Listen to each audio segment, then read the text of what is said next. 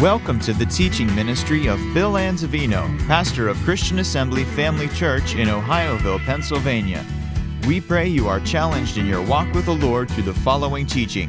For more information about Christian Assembly Family Church or to subscribe to our free podcasts, please visit us on the web at cafamily.net.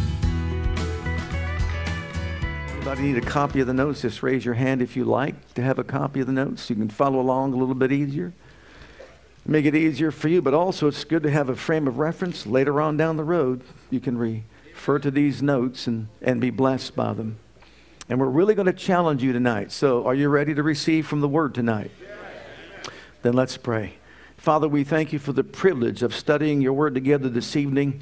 And Father, knowing that your word is not just intellectually learned, but spiritually discerned and perceived, we invite your Holy Spirit to give us ears anointed to hear, hearts anointed to receive, and minds to be open to the truth that liberates. Change us, dear Father, by what we hear, by your Holy Spirit, from glory to glory, that we might conform to the very image of Jesus and become that for which he shed his precious and holy blood. And as always, Father, we'll give you all the praise for it in Jesus' name. Amen. Amen. The title of my message is very simple this evening. It's called It Is finished. It is finished. John's Gospel, chapter 19, verse 30. You remember those three words? One of the sayings that Jesus spoke on the cross before he died. In John 19 and verse 30, uh, we are told that Jesus, after being given vinegar, said those three words It is finished. When Jesus, therefore, had received the vinegar, he said, It is finished. And he bowed his head and gave up the ghost. Now, my question is what did he mean? What was finished? Was redemption finished? Was man now reconciled back to God because of what he did when he died right there at that moment? Well, if you look at Hebrews chapter 9, verse 12, and then also verses 22 through 24, I think you'll find out that it suggests something other than that. Neither by the blood of goats and calves, but by his own blood he entered in once into the holy place, having obtained eternal redemption for us. And then verse 22 And almost all things are by law purged with blood, and without shedding of blood is no remission. It was therefore, notice the word necessary, that the patterns of things in the heavens should be purified with these, but the heavenly things themselves with better sacrifices than those. For Christ is not entered into the holy places made with hands, which are the figures of the true, but into heaven itself, now to appear in the presence of God for us. And what these verses suggest to us is this redemption was not complete when he said those three words, it is finished. Because you know why? He still had to operate and function in the ministry of the high priest, where he entered into the holiest place of all with his own blood and sprinkled it upon the mercy seat and cleansed all things that were affected by the fall of man so that we could be redeemed. That's when he obtained the eternal redemption for us. Hebrews 9:12 said that. It wasn't right then. Well if that's the case then what did he mean when he said it is finished i heard these two talking on the radio it was a religious broadcast and they were talking about i don't really know exactly what he meant when he said it is finished some say this and some say that and some say the other. And then I heard others just say, well, it means that redemption was complete. But we just read scriptures that really attest to otherwise. It wasn't complete right then. And we're going to show you why. Now, what was, le- what was actually complete, number one, was all the prophecies leading up to his death were fulfilled. That's what he meant when he said it's finished. Well, what were those prophecies? Well, it was prophesied he would be born of a virgin. It was prophesied in the city of David he would be born. And the list goes on and on up until the point where he actually said, I thirst. That was prophesied in Psalm 69, verse 21. And it says there, and we'll see this scripture later, but it says there that he was given vinegar to drink. And once he said, I thirst, and he was given vinegar to drink, then he said, It is finished. He finished all the types, all the shadows. He fulfilled all the prophecies that were spoken of him. He did everything that he was called upon to do by his Father. Another way to say it is finished is it's accomplished. So he accomplished everything that was necessary for him to accomplish up to that point and place of his death. He did all that faithfully in obedience to the Father. Now, was he buried yet? No. Was he raised from the dead yet? No. Did he enter the high court of heaven with his own blood yet? No. So just to say that his finishment, redemption was complete, is really wrong. It wasn't complete yet. But what was complete was, first of all, that. The second thing that was also complete was this the Abrahamic covenant. The Abrahamic covenant with all the law, the, sh- the shadows, the types, etc. And we'll see that in just a moment. But if you look at Genesis chapter 12, beginning at verse 1, the first three verses, this is what you find. Now the Lord had said unto Abram, Get thee out of thy country and from thy kindred and from thy father's house into a land that I will show thee. And I will make of thee a great nation, and I will bless thee and make thy name great, and thou shalt be a blessing. And I will bless them that bless thee, and curse them that curse thee, and in thee shall all the families of the earth be blessed. Notice that Israel was born out of Abraham. Abraham and the Abrahamic covenant gave Israel their national life. It didn't exist before Abraham, but God produced a, a nation out of Abraham. And with the Abrahamic covenant came the law, the priesthood, the sacrifices, the temple, the Shekinah glory dwelling in the holiest place of all within the temple.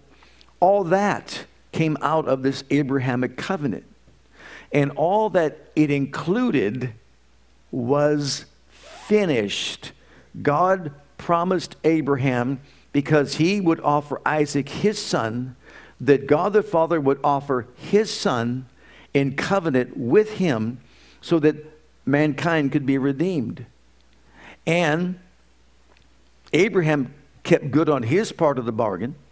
And now, when Jesus said, It is finished, it meant the Abrahamic covenant, the old covenant, came to an end. Remember, he said in the scriptures in the book of Hebrews, he takes away the first that he may establish the second. So the old covenant was fulfilled, it was complete. You could say it was finished. And now the new covenant is about to be ushered in. So everything that was connected to the Abrahamic covenant was finished. Thanks be to God. And we're going to show you that in Scripture. Look at Matthew 27, and notice here in verses 50 through 54 all the types, all the shadow, the covenant law, the Ten Commandments, the Passover, the unleavened bread feast, etc., etc. All these were fulfilled. They did what they were required to do. Jesus, when he cried again with a loud voice, yielded up the ghost, and behold, the veil of the temple was rent in twain from top, notice the language here, to the bottom and the earth did quake, and the rocks rent, and the graves were open, and many bodies of the saints which slept arose and came out of the graves after his resurrection, and went into the holy city and appeared unto many. Now, when the centurion and they that were with Jesus, watching Jesus, saw the earthquake and those things that were done, they feared greatly, saying, This truly was the Son of God. Can you imagine having been there to see this take place? Think about it. But here's what you've got to see the veil of the temple was torn in two from top to the bottom. Now, the veil was 60 feet high, a little bit taller than I am. It was 30 feet wide. Thank God I'm not that wide. it was four inches thick. Listen, it weighed between four and six tons, which is what? Eight to 12,000 pounds. It took 300 priests to carry it to its place. And as long as that veil was there standing, it meant man had no approach to God. Man was still on the outside looking in. And the only approach that he could have would be under the Abrahamic covenant and the Mosaic law and the types and the shadows and all that and the, the sprinkling of blood, etc. And once a year could the high priest go into the holiest place of all and offer the atonement for their sin for the whole year. But on this day, it wasn't the earthquake that tore it. And in my articles that I read, you could put some horses one on one side, one on the other, and they couldn't pull that thing apart. Oh, Think about that. They couldn't do it.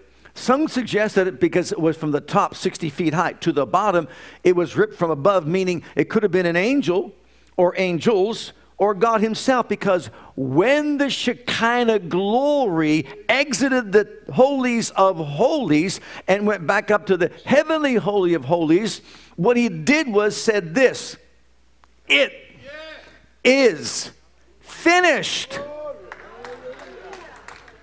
The old covenant is finished. The Mosaic law is finished. The high priest ministry is finished.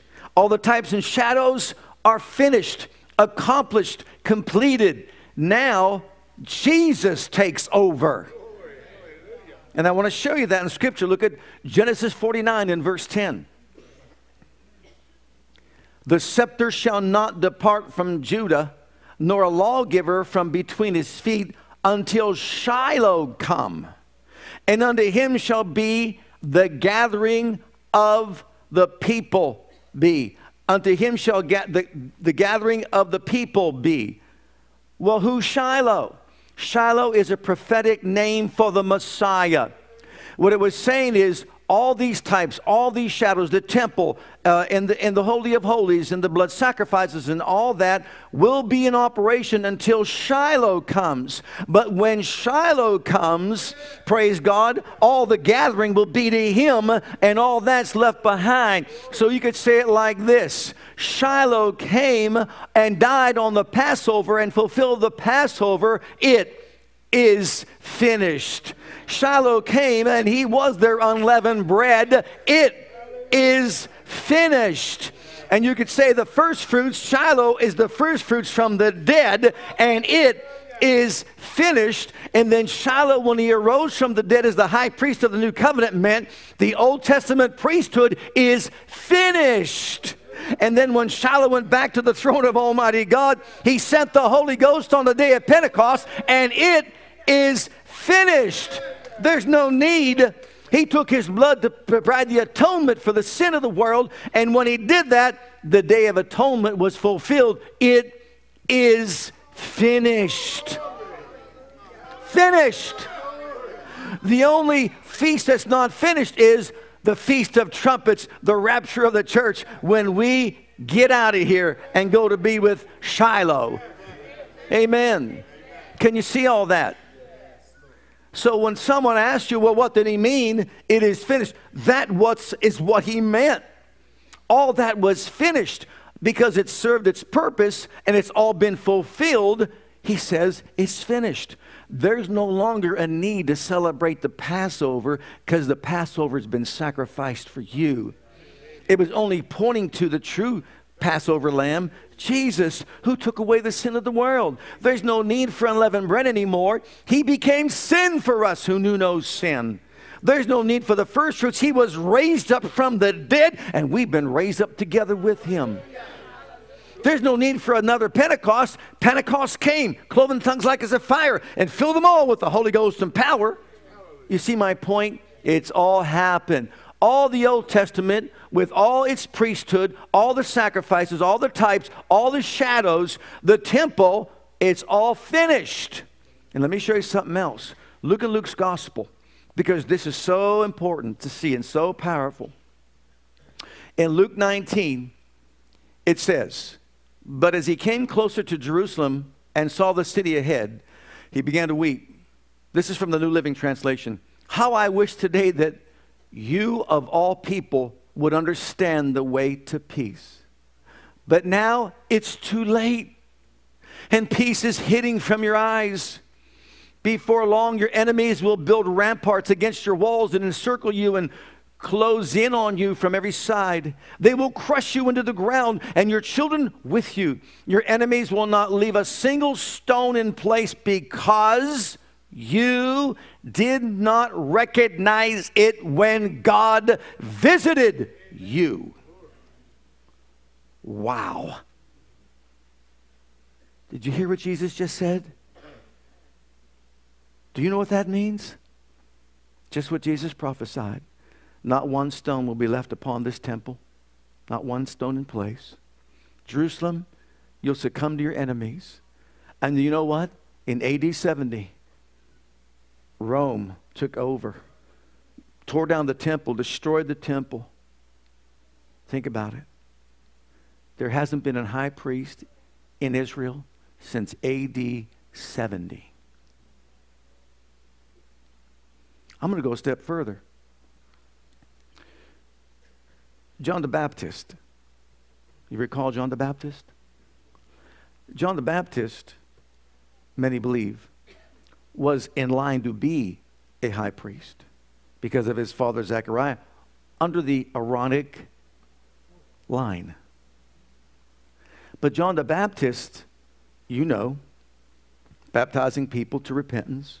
And when Jesus came to him, if you recall, said, I need to be baptized of you. Want me to baptize you? Jesus said, No, we got to do the right thing. Since John the Baptist was of that line and he was next in line to be a high priest, but you know he was beheaded. Remember, his father didn't have a child until his wife Elizabeth was impregnated. And remember, it was a miracle that took place? Gabriel said that she would conceive in her old age. But listen, he told Jesus, You must increase. He told them about Jesus, He must increase. I must decrease. But now you put that in this setting of the high priestly ministry. His high priestly ministry now must take over. And the high priestly ministry of the Jewish faith is diminishing. And it took till 18, AD 70 until it was completely gone. There hasn't been a high priest in Israel since AD 70. Do you realize that? There's no temple to offer a sacrifice. And you know you can't offer one anywhere else. You realize that. And why is it then for all these years, 2,000 years, it's been this way? Because they're under judgment. You realize that. And why are they? They didn't recognize the day when God visited them. And so God had to say, okay, this is done. It is finished. It's now time for the high priestly ministry of Jesus to take over. And of course, it has. But for 2,900 years, they were not a nation. And you know, whenever they went into exile, they went into captivity, was when? When they rebelled against God. Isn't that true? And when did they come out? When they repented before God. Is that not true? Let me ask you a question. May 14, 1948. Did you hear them repenting and accepting Jesus Christ as a nation, as the Messiah, whose blood was shed for their redemption? Did anybody hear of that? I never heard that then why did they become a nation once again? Very important answer to that question. You know why? Because the time of the Gentiles is coming to a close. That's why. And God, who's orchestrating this whole thing, is about to wrap things up. And He is orchestrating this end time event. And that's why He reestablished them in one day as a nation again because his program has got to go on. But one day they will repent, and that's on what would be their day of atonement when they accept the atoning blood of Jesus Christ for their atonement. But it wasn't because they repented, it's because God's program is going on. Okay, all that's finished. The temple's gone, the Shekinah glory's gone. There's not a red heifer to be found. They're, they're finding some now, and that gives us an indication that where we're at. No high priest, no priestly ministries, no way to offer sacrifice. Can you see what I'm saying? It's gone. There's no need for it any longer. So your roots are in Christ who fulfilled all that. Don't be di- diverted away from that. So what's left then? Why did he say that? What's left to be fulfilled? What needs to be done then? Now, he died on Calvary. He said, It is finished. He finished the old covenant with all that we just said. Well, now, what needs to be done to fulfill, or, or let's say to finish our redemption? Well, since you've asked,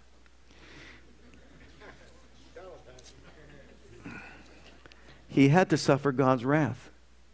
Now, you're going to bear with me. Put on your spiritual ears right now. Bear with me, okay? Because I'm going to show you I'm in pretty good company while I teach this, okay? But I thought I got to share this because we need to hear it. We need to understand the depth of the suffering of our Savior, okay? Now, notice he had to still suffer the wrath of God. Who beat him with the, with the cat of nine tails, the Roman lictor? He was beaten by a man. Who plucked out his beard, who spit in his face and slapped his face? Caiaphas, the high priest, and all his, you know, people right? Okay, so he was punished. And if you haven't read this, I have on the table out there called Scourged. You got to read it. It makes, uh, let's say, the Passion of the Christ look like child's play. Okay? And let me add this to it Jesus suffered that way one time. Paul the Apostle, five times, was scourged. Five when your flesh is ripped off your body, in some cases, exposing your vital organs. Jesus once, Paul five. Also, Paul beaten with rods three times on the bottom of his feet. What am I getting at? Let's get beyond the natural. Okay? Jesus suffered, but Paul really suffered in the flesh.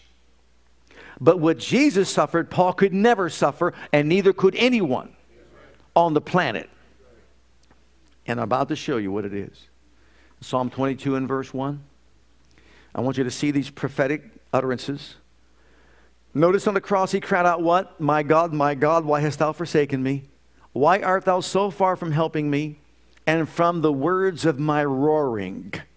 Remember on Calvary, after he gave up the ghost, before he did that, he said, My God, why hast thou forsaken me? So this psalm is a prophetic psalm, Psalm 22. Now go over to Psalm 88, another prophetic psalm about the suffering servant of the Lord. O Lord God of my salvation, I have cried day and night before thee. Let my prayer come before thee. Incline thine ear to my cry, for my soul is full of troubles, and my life draws nigh to the grave. I am counted with them that go down into the pit. I am as a man that hath no strength, free among the dead, like the slain that lie in the grave, whom thou rememberest no more, and they are cut off from thy hand. Thou hast laid me in the lowest pit, in darkness, in the deeps Thy wrath lieth hard upon me, and thou hast afflicted me with all thy waves. Now, going down to verse 16, Selah means just stop and think about it. Thy fierce wrath goeth over me, thy tears have cut me off.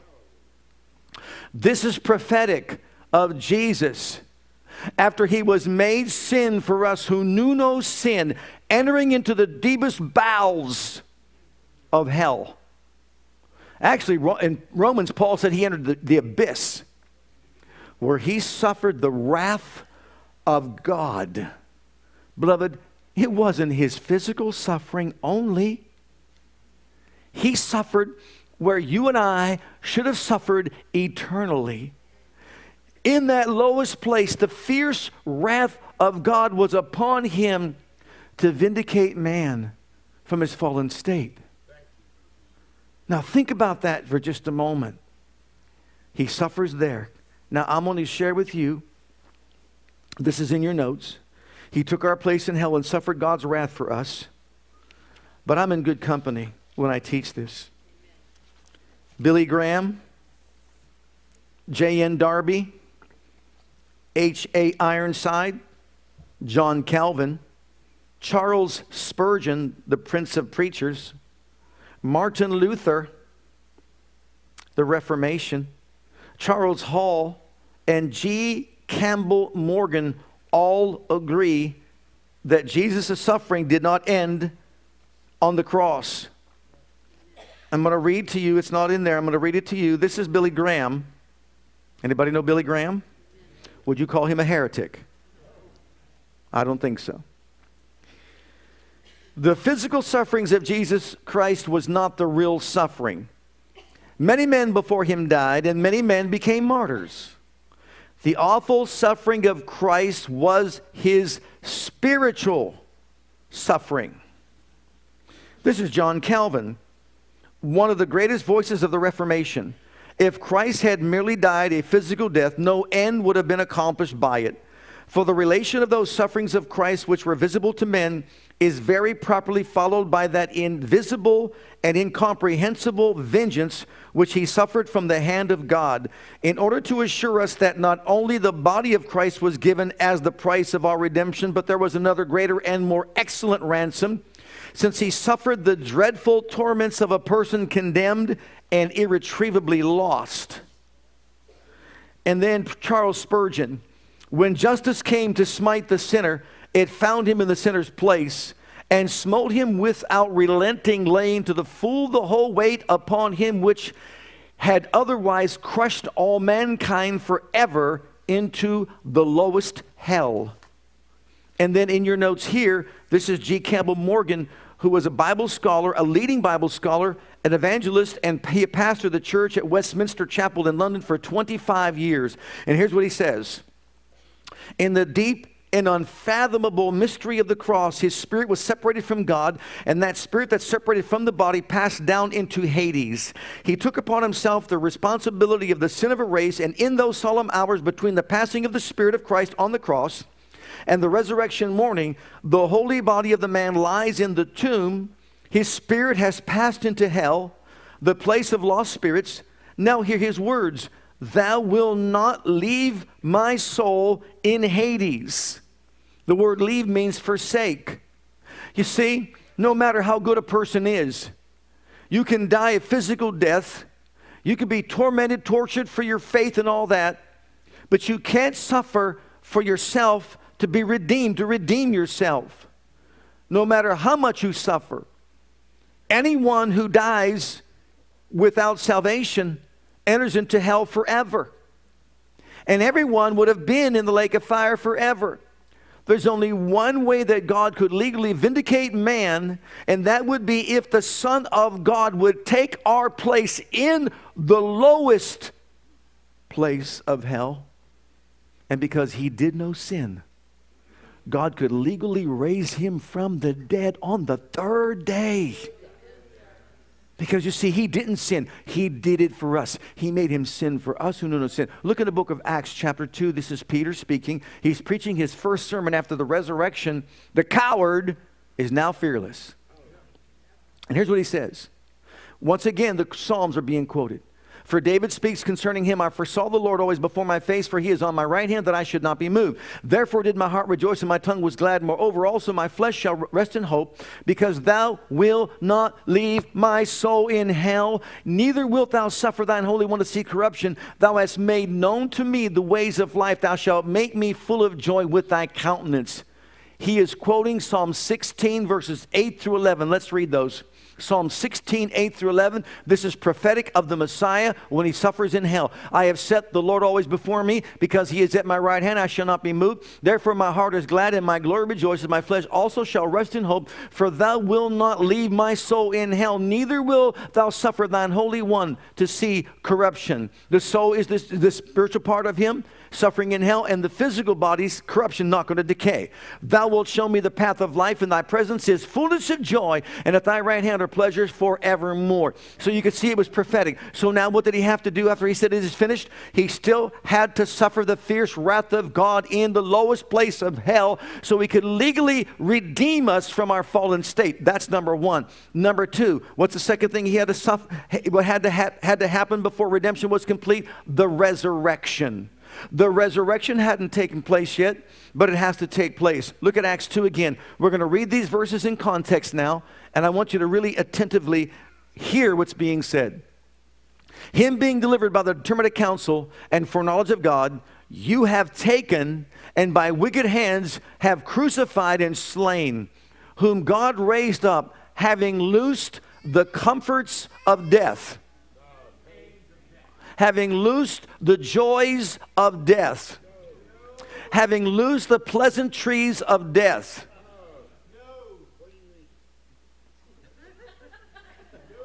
What does that word say? In other words, when God raised him up, he just said God raised him up. He loosed him from what?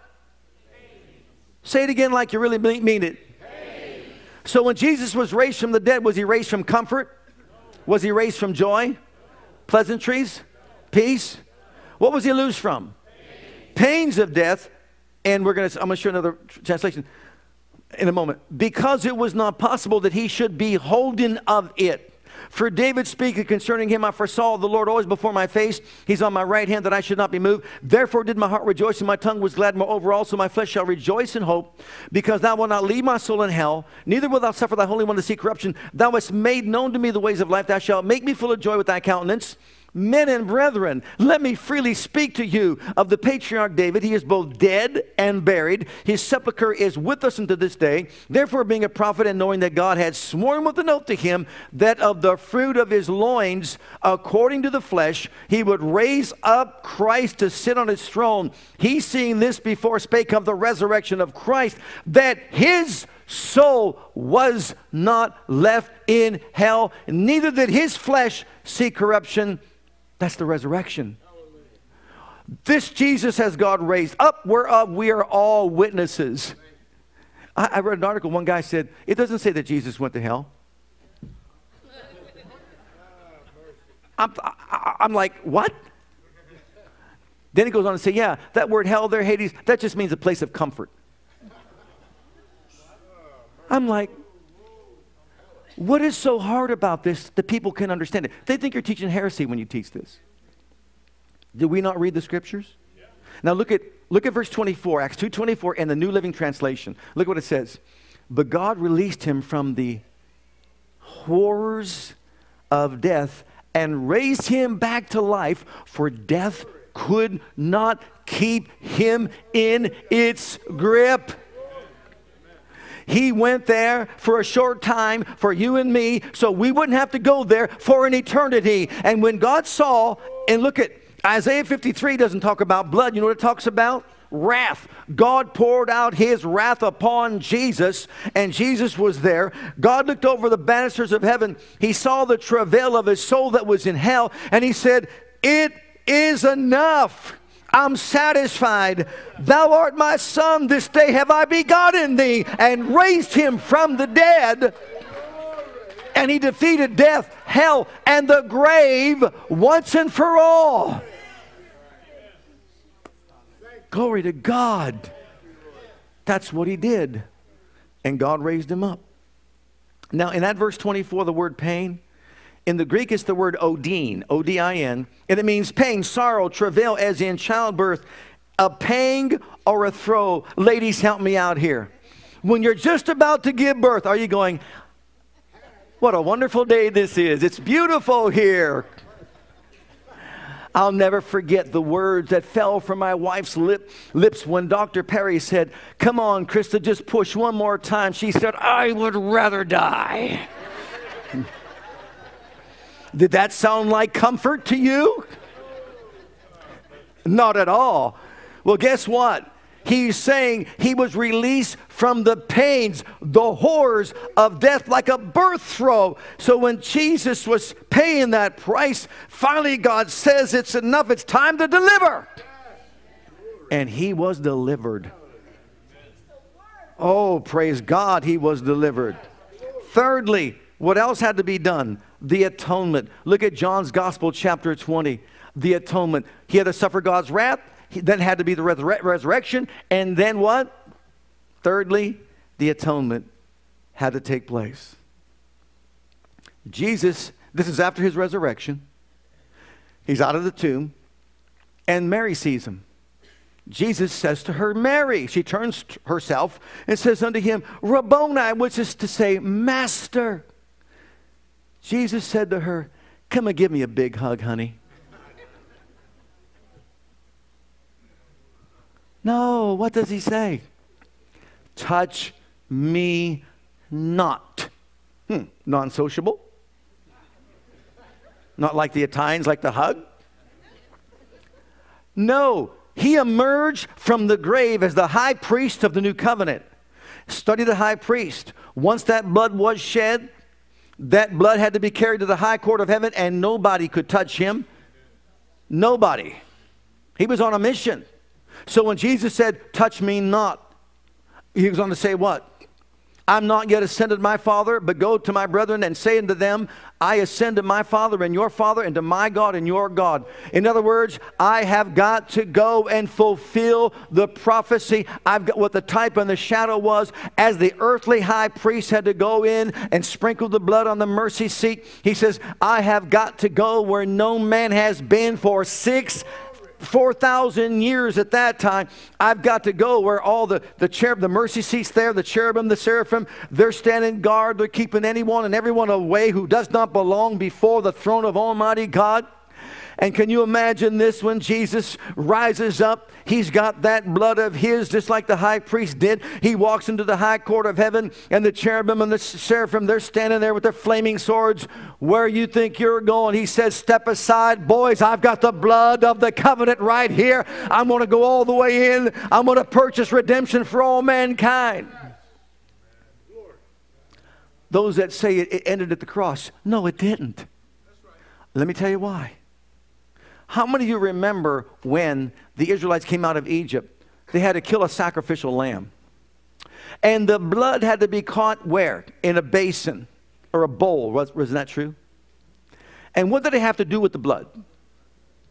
Apply the blood to the doorpost and lintel of the house. Let me ask you this question.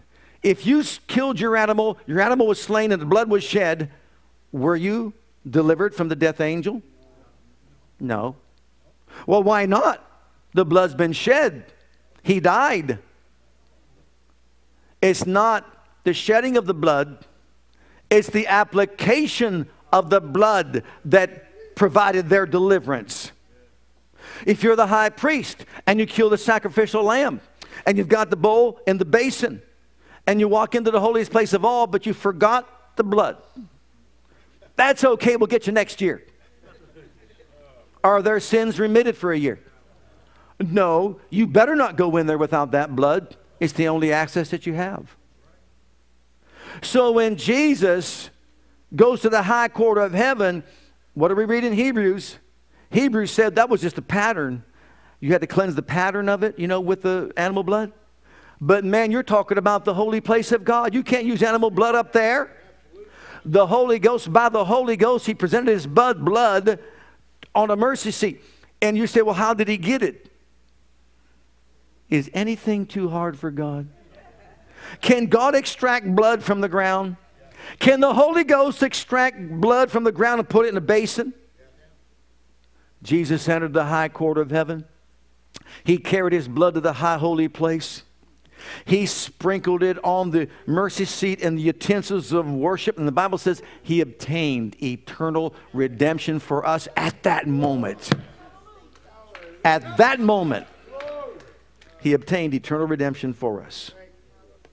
Look at Hebrews 9 11 through 14, and you'll see it. Mary, don't touch me. I got a job still to do. Redemption's not complete yet, Mary. But Christ becoming a high priest of good things to come by a greater and more perfect tabernacle, not made with hands, that is to say, not of this building, neither by the blood of goats and calves, but by his own blood, he entered into the holy place. I actually heard someone just say, he didn't really literally take his blood in.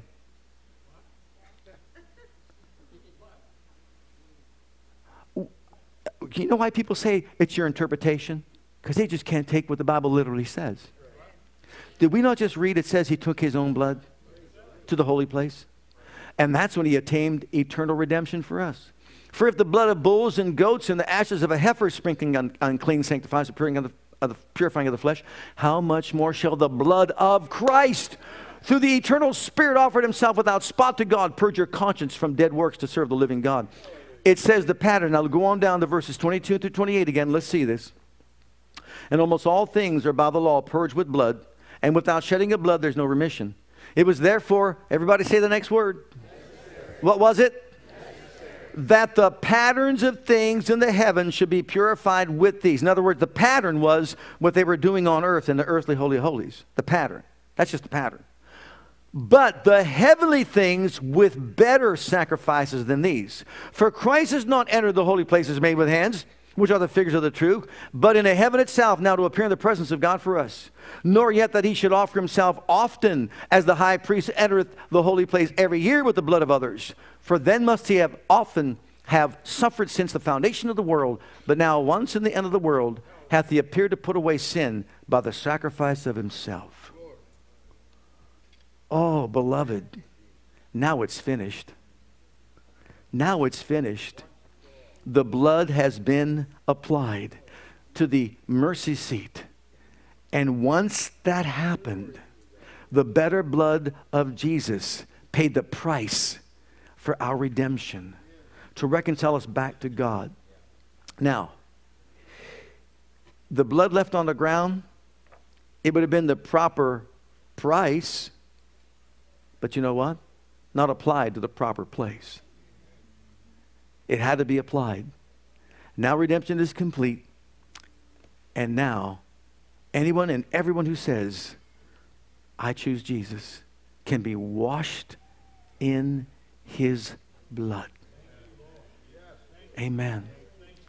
So, what do we conclude? When Jesus said it is finished, he wasn't talking about redemption was complete at that time. He was saying all the types, all the shadows, the Abrahamic covenant, the Passover, the uh, Feast of Unleavened Bread, the first fruits and Pentecost, all that has been fulfilled. He's talking about the Ten Commandments have been replaced, but they're still incorporated within the new commandment, which is what? Love, right? Love. Okay, so it's been replaced. So the law of love incorporates all the Ten Commandments because Jesus fulfilled the law. A man's not saved by keeping the law today, is he? No, but by faith that Jesus kept the law and we'll walk in love and we'll keep those commandments as we walk in love. All that was fulfilled in Christ so that you and I can come. And then look at Psalm 69, verse 21. He made the statement after saying, I thirst. He said, I thirst. And they gave me also gall for my meat. And in my thirst, they gave me what? Vinegar to drink. And after he drank it, or if they put it in his mouth, what did he say? It is finished. He fulfilled that scripture. That prophecy was fulfilled in Christ. And one more verse. After dying, he was completely dependent upon the Father and the Holy Spirit to raise him from the dead. That's why he said, Into thy hands I commit my spirit. Because in other words, out of my control now. But look at Romans chapter 6 and verse 4. Therefore, we are buried with him by baptism into death, that like as Christ was raised up from the dead by the glory of the Father, even so, we also should walk in newness of life. So, who raised him? By the glory of the Father. The Holy Spirit, by the glory of the Father, raised him from the dead. Beloved, our Shiloh has come, and our Shiloh has sent the Holy Ghost.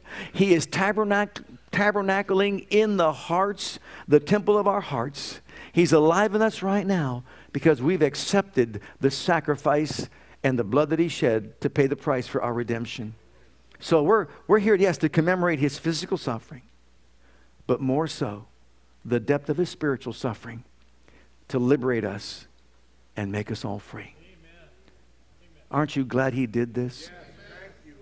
If this doesn't command our allegiance, honestly, I don't know what can, and I don't know what will. Would you say that he has a right to expect us to conduct ourselves in such a way so as to be pleasing to Him? Come on up. Wouldn't you say that? What more could He possibly do? There's nothing more He could possibly do. Mm-hmm. But I'm so glad that He did what He did. Hi, Pastor Bill here. I want to thank you for joining us today. On behalf of my wife Krista and Christian Assembly Church, I want you to know that we're here to serve you and your family. Whether you have young children or kids in elementary school, if you're a teenager or a young adult, we have a passion to provide a safe and comfortable environment where you can grow in God and build a solid foundation of His love for you. And with that foundation, we encourage you to take the gospel of Jesus Christ with you wherever you go. It is our heart at Christian Assembly to be an outreach, to be the hand of God toward Jerusalem, Judea, Samaria, and the uttermost parts of the world. We want to join as the body of Christ to make one last trumpet call before the final trumpet sound and through a life of worship, bring in a harvest of people. With whatever gifts God has given you, we want you to be free to share those gifts and talents. Life is most fulfilled when we share God's love with others. And in all that we do, we want to demonstrate the power of the name of Jesus to the world through a ministry of excellence to God first and then also to you. So, whatever the situation, wherever you are, whatever you're going through, I want you to know that we love you and God loves you and has a wonderful plan for your life. And that plan begins by making Jesus the Lord and the Savior of your life. And if you've never made that decision yet, I'd like to invite you to pray a simple prayer with me. And if you will, Jesus will become your Savior and your Lord. Just repeat after me this prayer Heavenly Father, I come to you just as I am. And I believe with all my heart that Jesus died for my sins and was raised from the dead for me. I open the door of my heart. I call upon the name of the Lord. Lord Jesus, come into my heart. I now accept you and receive you as my personal Savior and Lord. Heavenly Father, I have called on the name of Jesus. I'm now your child. In Jesus' name, amen. Now, if you prayed that prayer with me, I encourage you to get into a good Bible based church where you can learn to grow in your Christian faith and experience. God bless.